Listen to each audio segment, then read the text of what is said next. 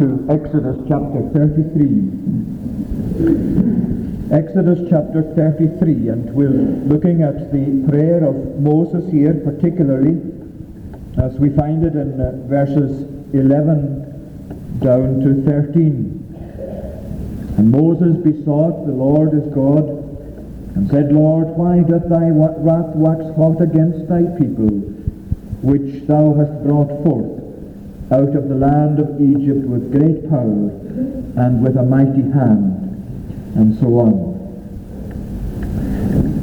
Now let me just mention the main elements that have taken place, main events that have taken place from the time that we last looked at our studies of Moses. We looked in chapter 17 at Moses, how he was upheld by Aaron and Hur when they were engaging the Amalekites. And since then, in the chapters intervening up to this point, we read that the people had come to Mount Sinai, where God had come down in great power on Mount Sinai so that the mountain itself quaked and was on fire uh, with the presence of God as he came down to visit the people. And many of the chapters that we have um, from 19 down to here up to, up to 32 are taken up with God speaking to Moses of the not only the Ten Commandments and the other commandments that he gave to the people, the various laws that he gave to them, but we also find the details that he gave to Moses concerning the building of the tabernacle. And these things were given to Moses particularly as he spent this time with God up on the mount. The people were not allowed to come into this uh, place where Moses went in into the cloud, where God himself was particularly present.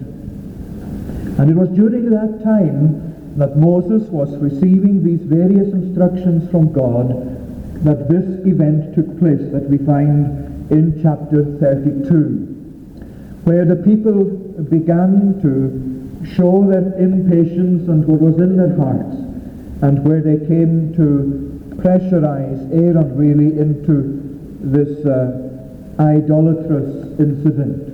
Now it was an incident which the people of Israel would look back on many a time in their history, particularly the men that God sent to them at the times of decline in their lives when God sent these men and the prophets and the times of the psalmist and so on, they very often spoke of this incident. It was left in the memory of the people as a shameful and disgraceful incident. And it was something that was significant, and not only for the fact that it was a time of a breaking out of idolatry and a departure, as God himself put it quickly, out of the way which he commanded them. But it's significant also for the aftermath, for the prayer of Moses that uh, was uh, set out before God, as the psalmist put it, uh, Moses standing in the breach. Moses coming to God, praying for the people. Not only that, but Moses, as we find at the end of the chapter, willing even to have his own life taken as a substitute for the life of the people. What a wonderful emphasis that is. Not only in terms of what Moses himself was as a man of God, but how we find it there as an intimation or a type of the Son of God, of Christ himself, not only in interceding for his people, but in standing in the breach, the life of the just for the unjust. But our concern just now is with this prayer of Moses. Now, in order to understand this prayer, we have to look briefly, first of all, at what leads up to it. And therefore, we're looking, first of all, at the impatient demands of the people.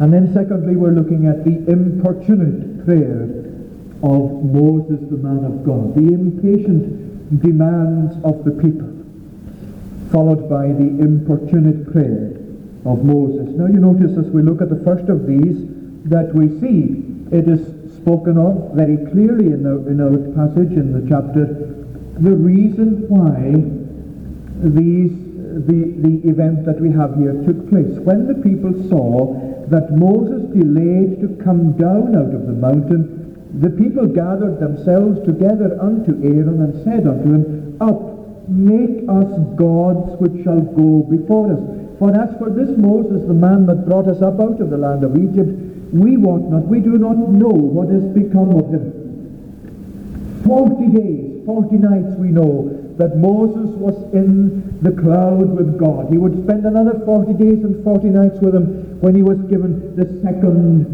set of the tables of the law, having broken the first. These times, these 40 days, these 40 nights, not a very long time, but this is the impatience of the people.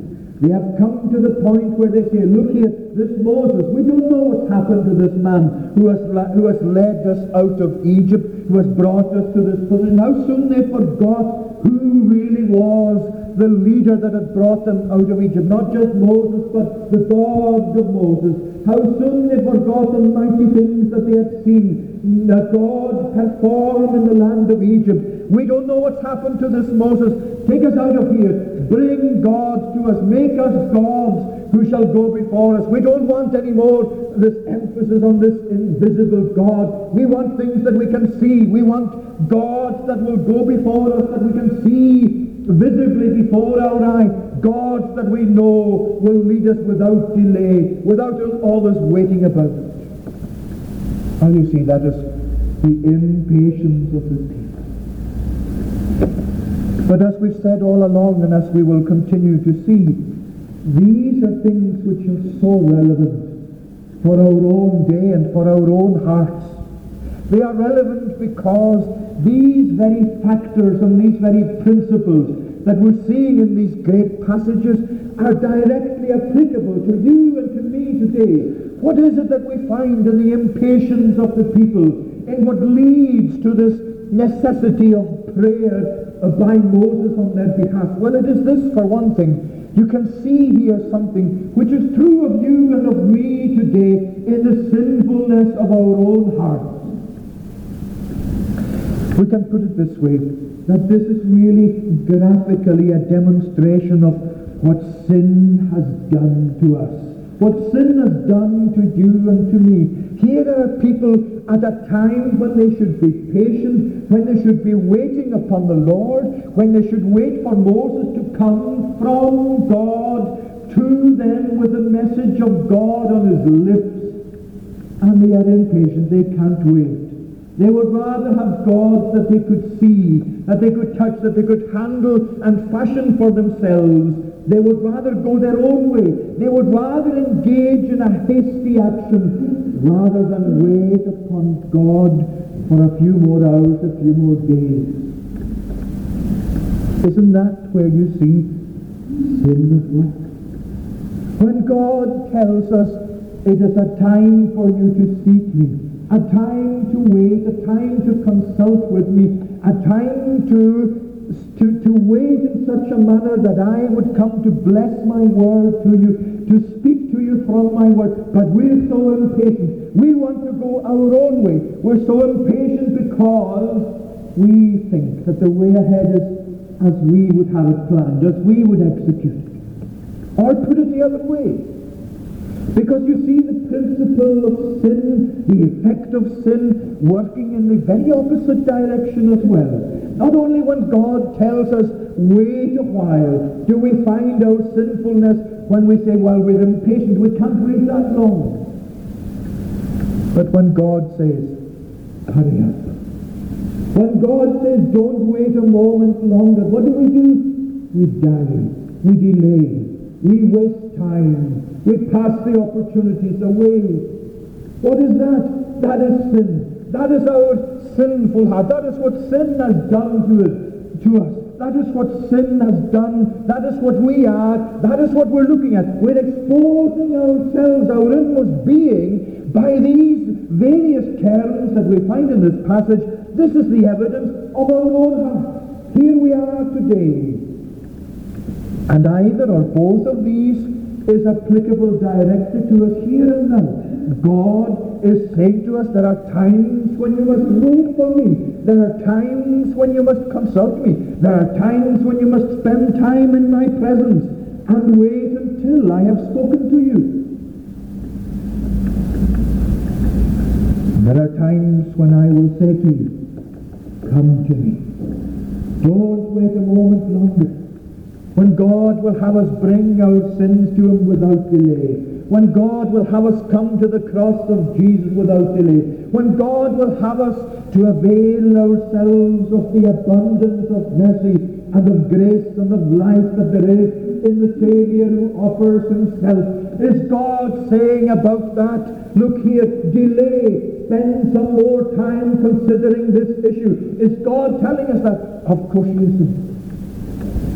Everything God does and everything God says, in whatever way he says it, is for your good and for my good. So that whenever he says, there has to be a time of waiting upon him, when the way ahead is not clear to us, when we have to seek his will from the scriptures for ourselves, or for our church, for our denomination, for our congregation, whatever it is, that is for our good. You remember Jesus. At the time of the death of Lazarus, he was sent a message from Lazarus' bereaved sisters, Mary and Martha, to come immediately to them. That their brother was sick. And he delayed and he delayed deliberately. And he showed his disciples, as he would later speak to the women themselves, he showed his disciples that he knew that the delay was necessary for them, for their faith, for their relation to him. The sisters had said, Lord, if thou hadst been here, my brother had not died. But Jesus you see, knew what the situation required. They were looking at it from their point of view. They were looking at it in their particular wisdom. But God was saying, this is how it must be at this time. And God never ever says in his word that we have to consider our sins so as to delay coming to him for forgiveness coming to him for salvation. Indeed, the whole emphasis in the Word of God consistently throughout it is an emphasis upon the very opposite fact that God would say to us, now is the day of salvation. That God would say to us, as Jesus put it in the parable in Luke of the man who said to himself, Soul, eat, drink. Soul, thou hast laid up many goods for many years. And God said to him, You fool, tonight your soul shall be required of you. What is that saying to us? It is saying to us this, that whether God tells us that the delay is necessary, or whether God tells us that immediacy is necessary, our sinful hearts will go in the opposite direction. That is what we are made of. That is what God is saying to us. You have to deal with that natural bias of the heart so that whether it resists a time of delay or resists the matter of immediacy and coming without delay to Him, it is our own hearts that we must look to. We must find grace from God to deal with the problem so that what God in His way sets out for our benefit, we will avail ourselves of. So that is the first thing that he's saying. He is evidencing, the evidence that we have here is the evidence of what sin has done to us. That here is indeed the very opposite to God's demands and God's emphasis. But the second thing is important as well, that there is an emphasis here on the fact that it was the gods of Egypt that they were seeking to set before them. You see, it's important that we realize the significance of the fact that it was a golden calf that they made. The word in Hebrew really means a young bull. It was that similitude or shape of a young bull that the hand of Aaron particularly fashioned for the people. And the significant thing about that is that uh, the bull was a particular religious symbol in the idolatry of Egypt.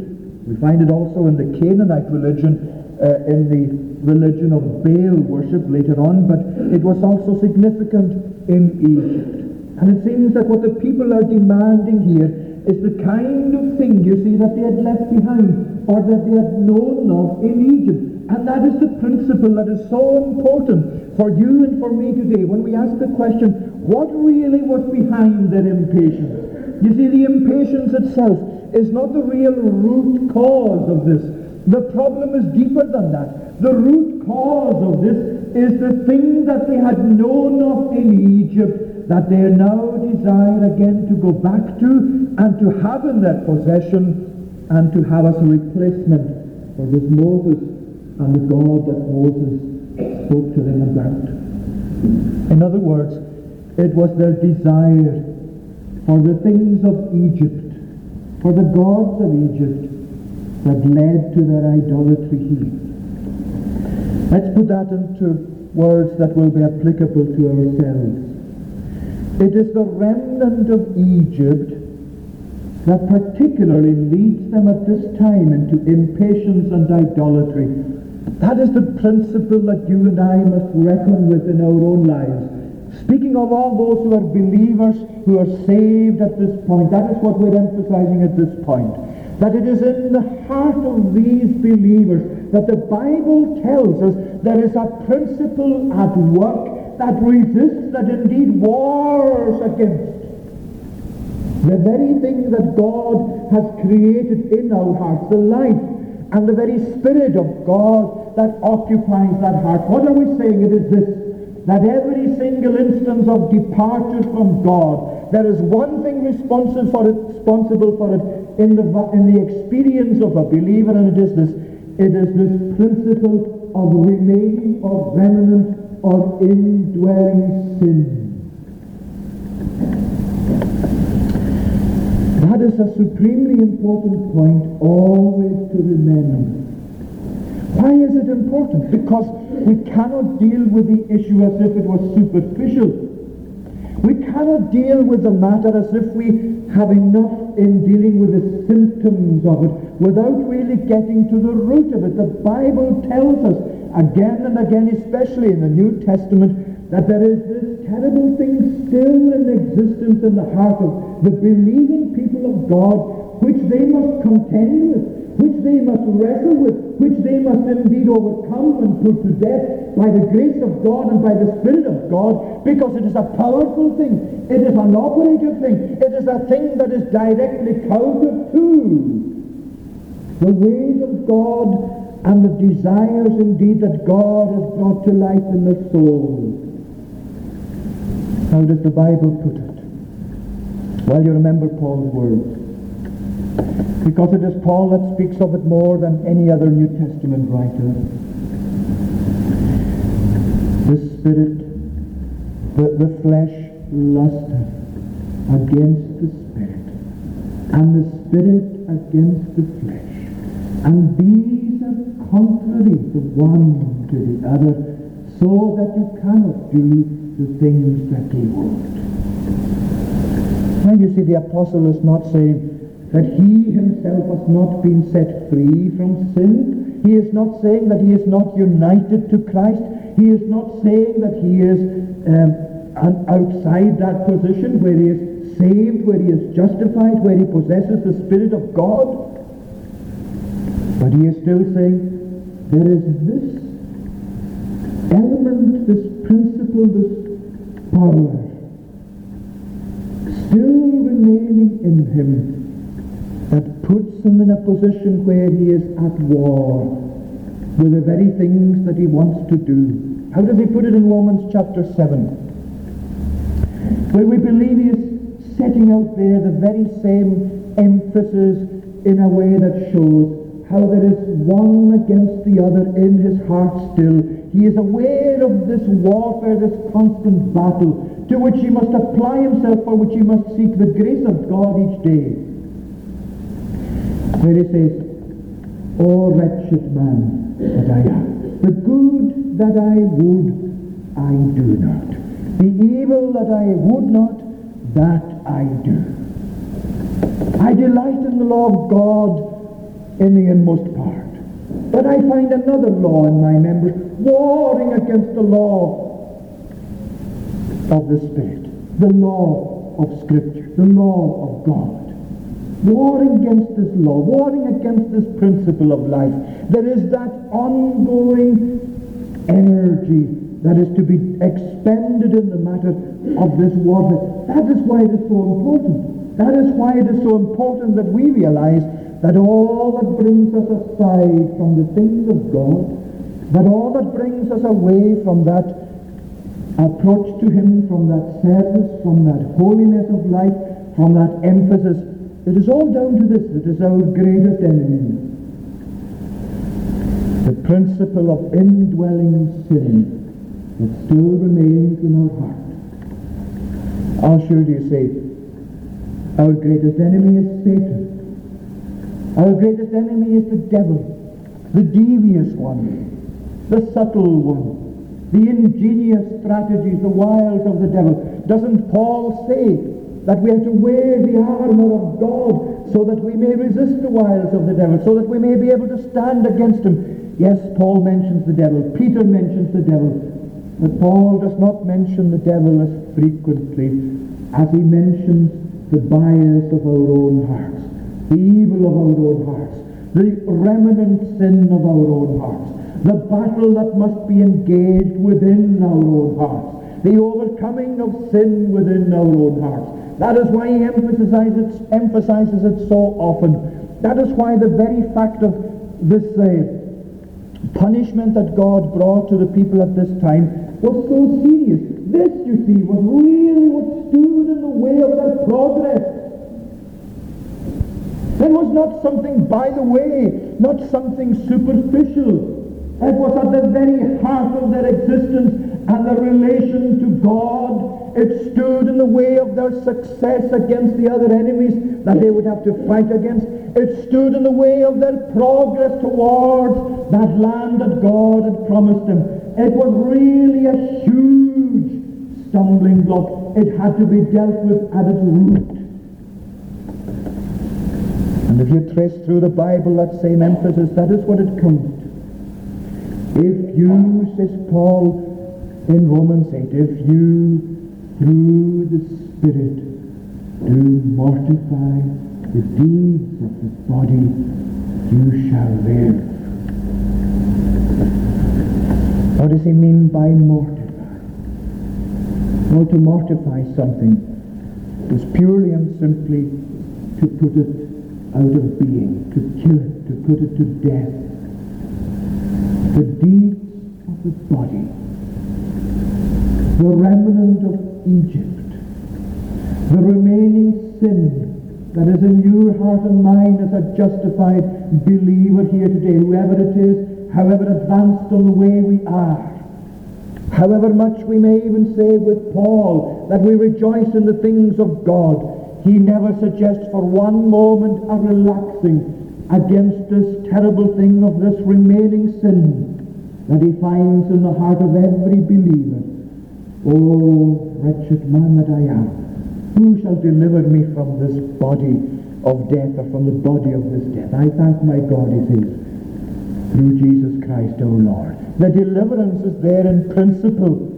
God himself has obtained the victory in and through the death and resurrection of our Lord. We are justified by faith, but we still have this. And without this, we will not overcome. And without overcoming, we will not sit with him in his throne. That is the principle. This remaining sin. That very matter of the remnant of Egypt in the heart of Israel. The remaining sin in the life of God's people.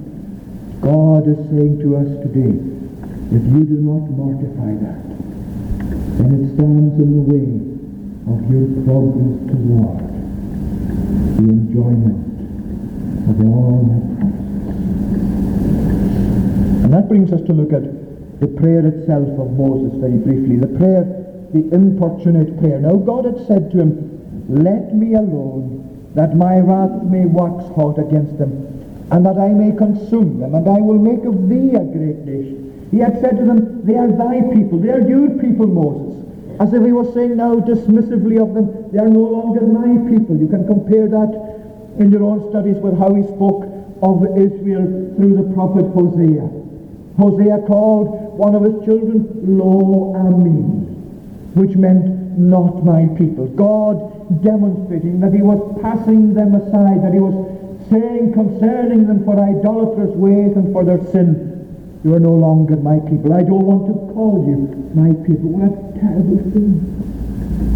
What a covenant people of God to be spoken to in that way by their God, that they are called Lo Ami, not my people. And Moses, you see, is told by God now, therefore, let me alone. Oh, what that says about true spiritual vital prayer.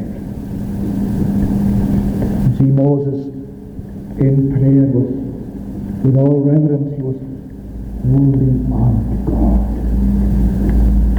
He was indeed wrestling with God. He was taking God in all his promises and all his truth, as we'll see.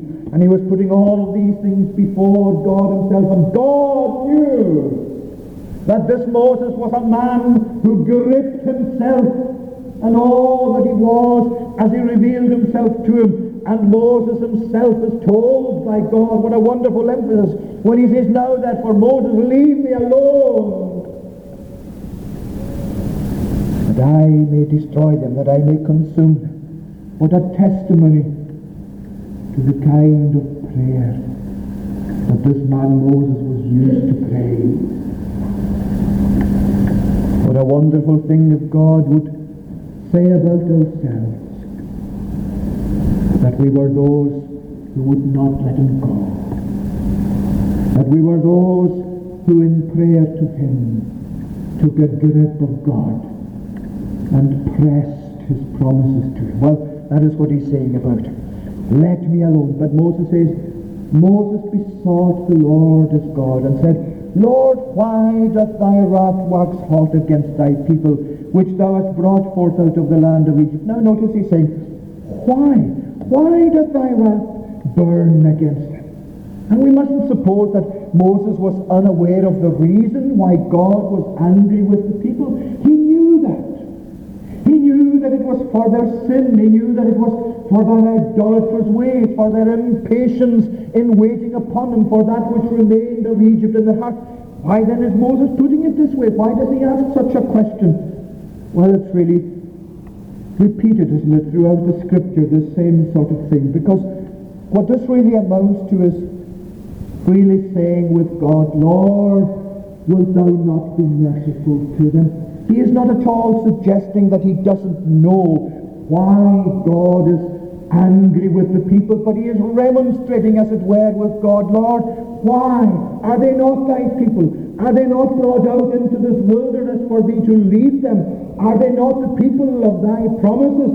Are they not the people whom thou hast brought out with great power and with a mighty hand, Lord? Are they not thy people? Why shouldst thou deal with them in this way? That's the emphasis. He is not at all saying, Lord, these people don't deserve thy wrath to burn against them. He is not saying, Lord, they don't deserve to be punished for their sins.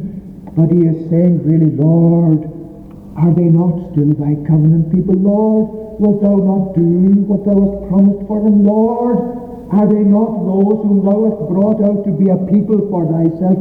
O Lord, why doth thy wrath wax hot against thy people?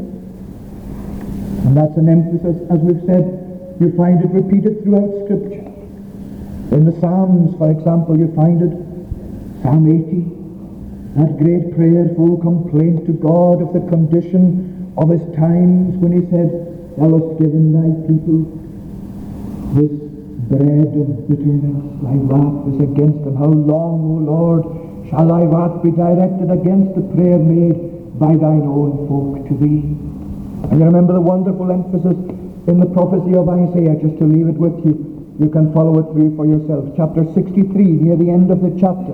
Remember, that's a prayer for revival, a prayer of Isaiah looking that God in chapter 64 would rend the heavens and that he would come down. But what is one of his great arguments there in prayer as he wrestled with God? He says, Look down from heaven and behold, doubtless thou art our Father.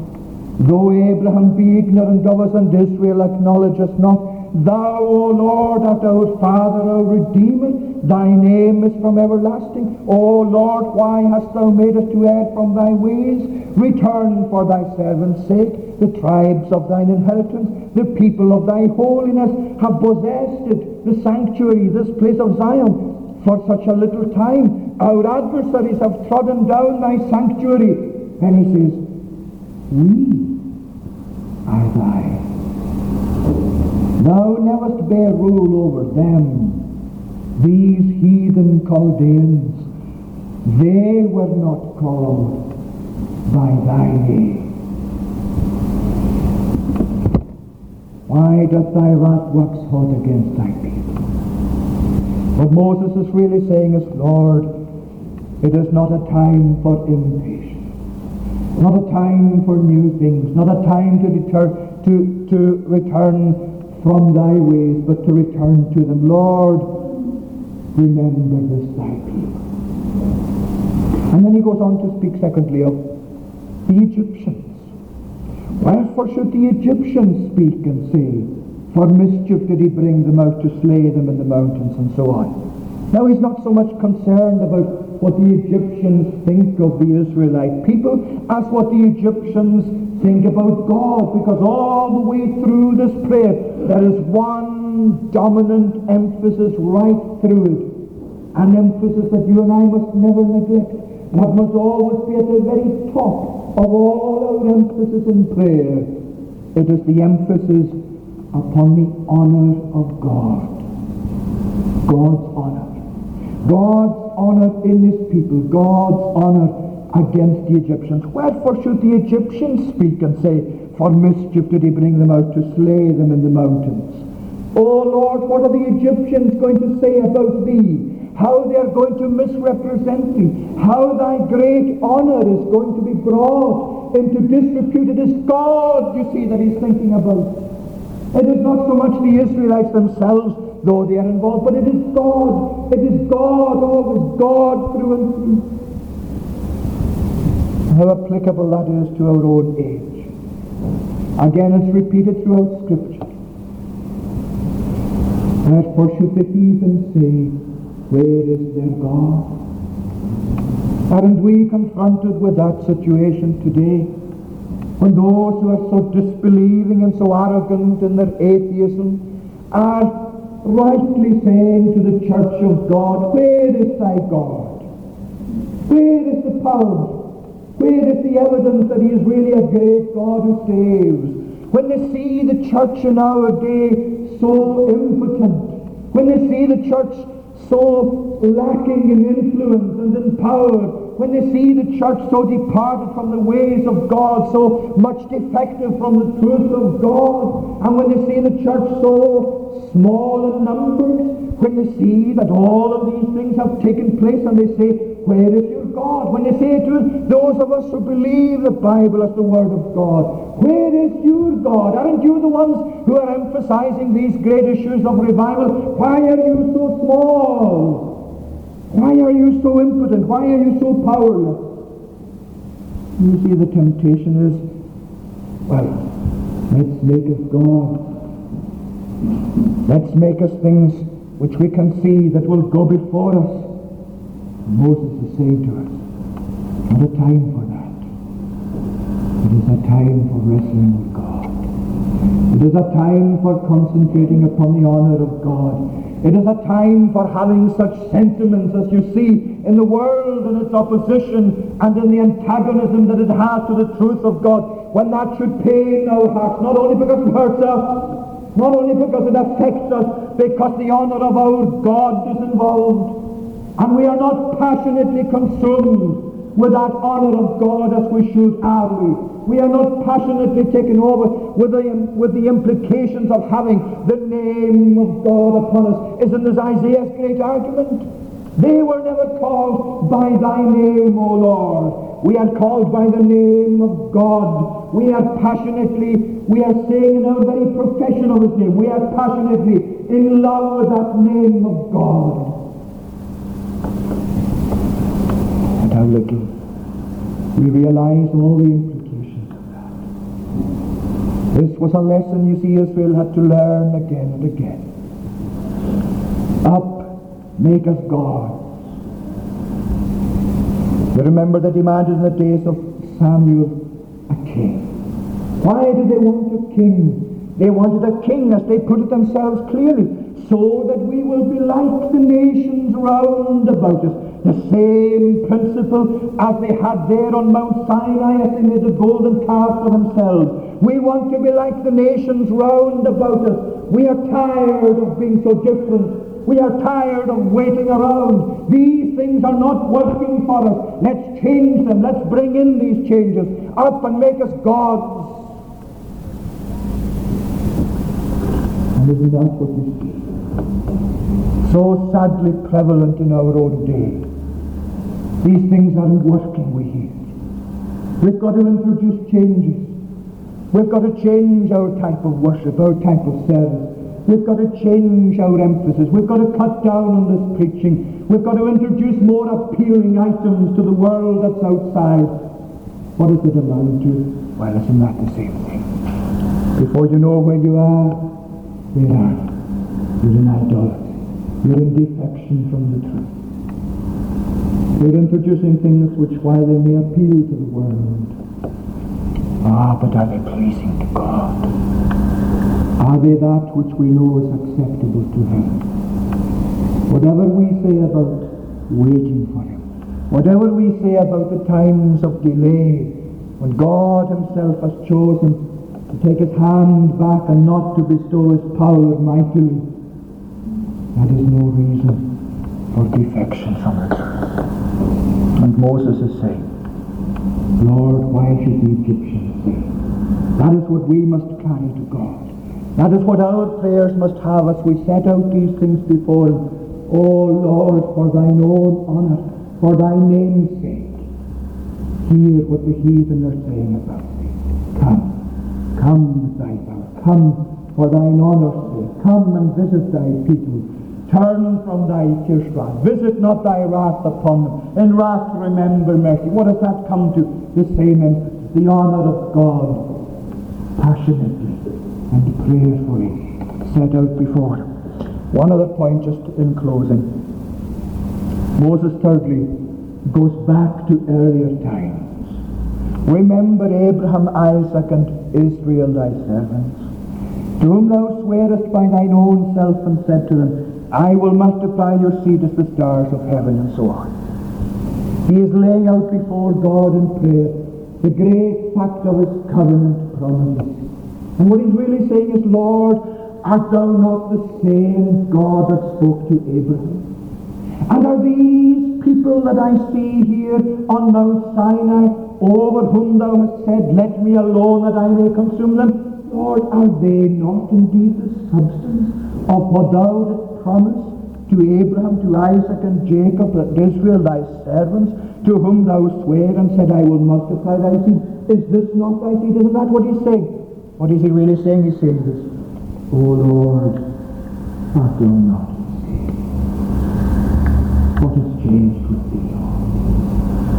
Will thy promises not be brought to pass? Is thy word to Jacob, to Isaac, to Abraham?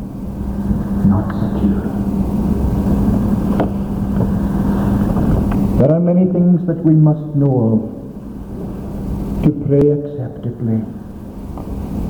We must know the conditions of the world in which we live. We must know the church in which we live and its condition and its state. There is one thing above all things that we must know. If we are to pray with this kind of prayer that we must have, this importunate prayer of Moses, and it is a knowledge of the will of God in Scripture. Yes, we may have our lists for prayer, our items for prayer. We may have our knowledge of the conditions of the world in which we live, and we may write them down, and we may remind ourselves that we have to pray about these things. We're not discounting that altogether, but we're saying that this is much more important. That you and I must know our Bible. If you do not know your Bible and know your Bible thoroughly, you will not pray in this manner. And you and I will not be able to pray in the manner in which the Bible itself brings out this true wrestling prayer before us. Why do I say that? Because of this. That it was more Moses' knowledge of the purposes of God, of the promises of God, of the saving works of God, of all that God has spoken of and revealed of himself. It was that that made his prayer so powerful. And the more you and I know this Bible, where that will of God is revealed to us, where God's great and mighty works and principles of salvation are set out, where all of these things are available to us,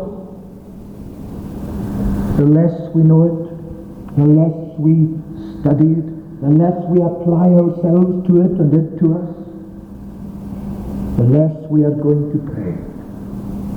And pray with this prayer. These are the great things that Moses presses before God. His covenant promises, his own name and the honor of his name.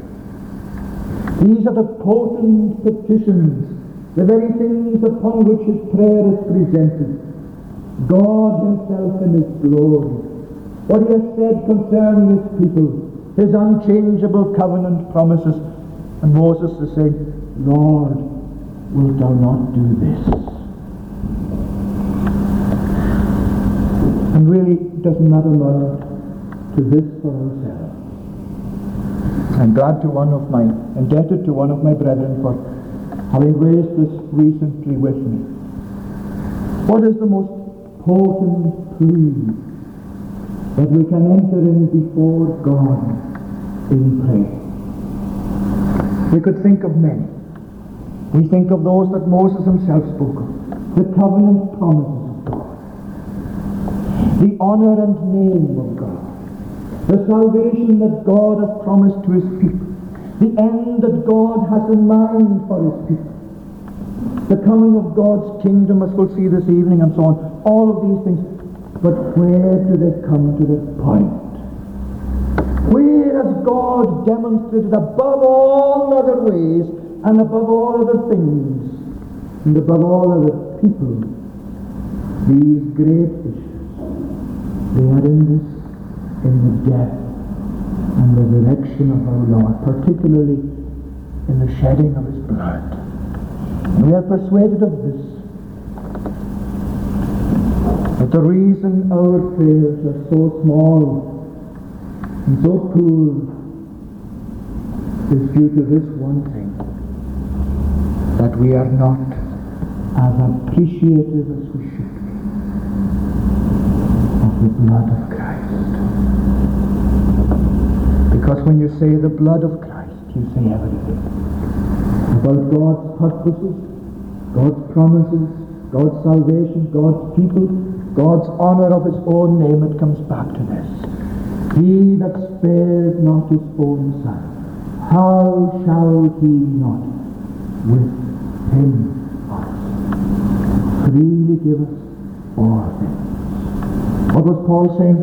Paul was saying, Lord, when thou hast done this in thine own sight, wilt thou not do all else thou hast promised? The promises of God are yea and amen in him.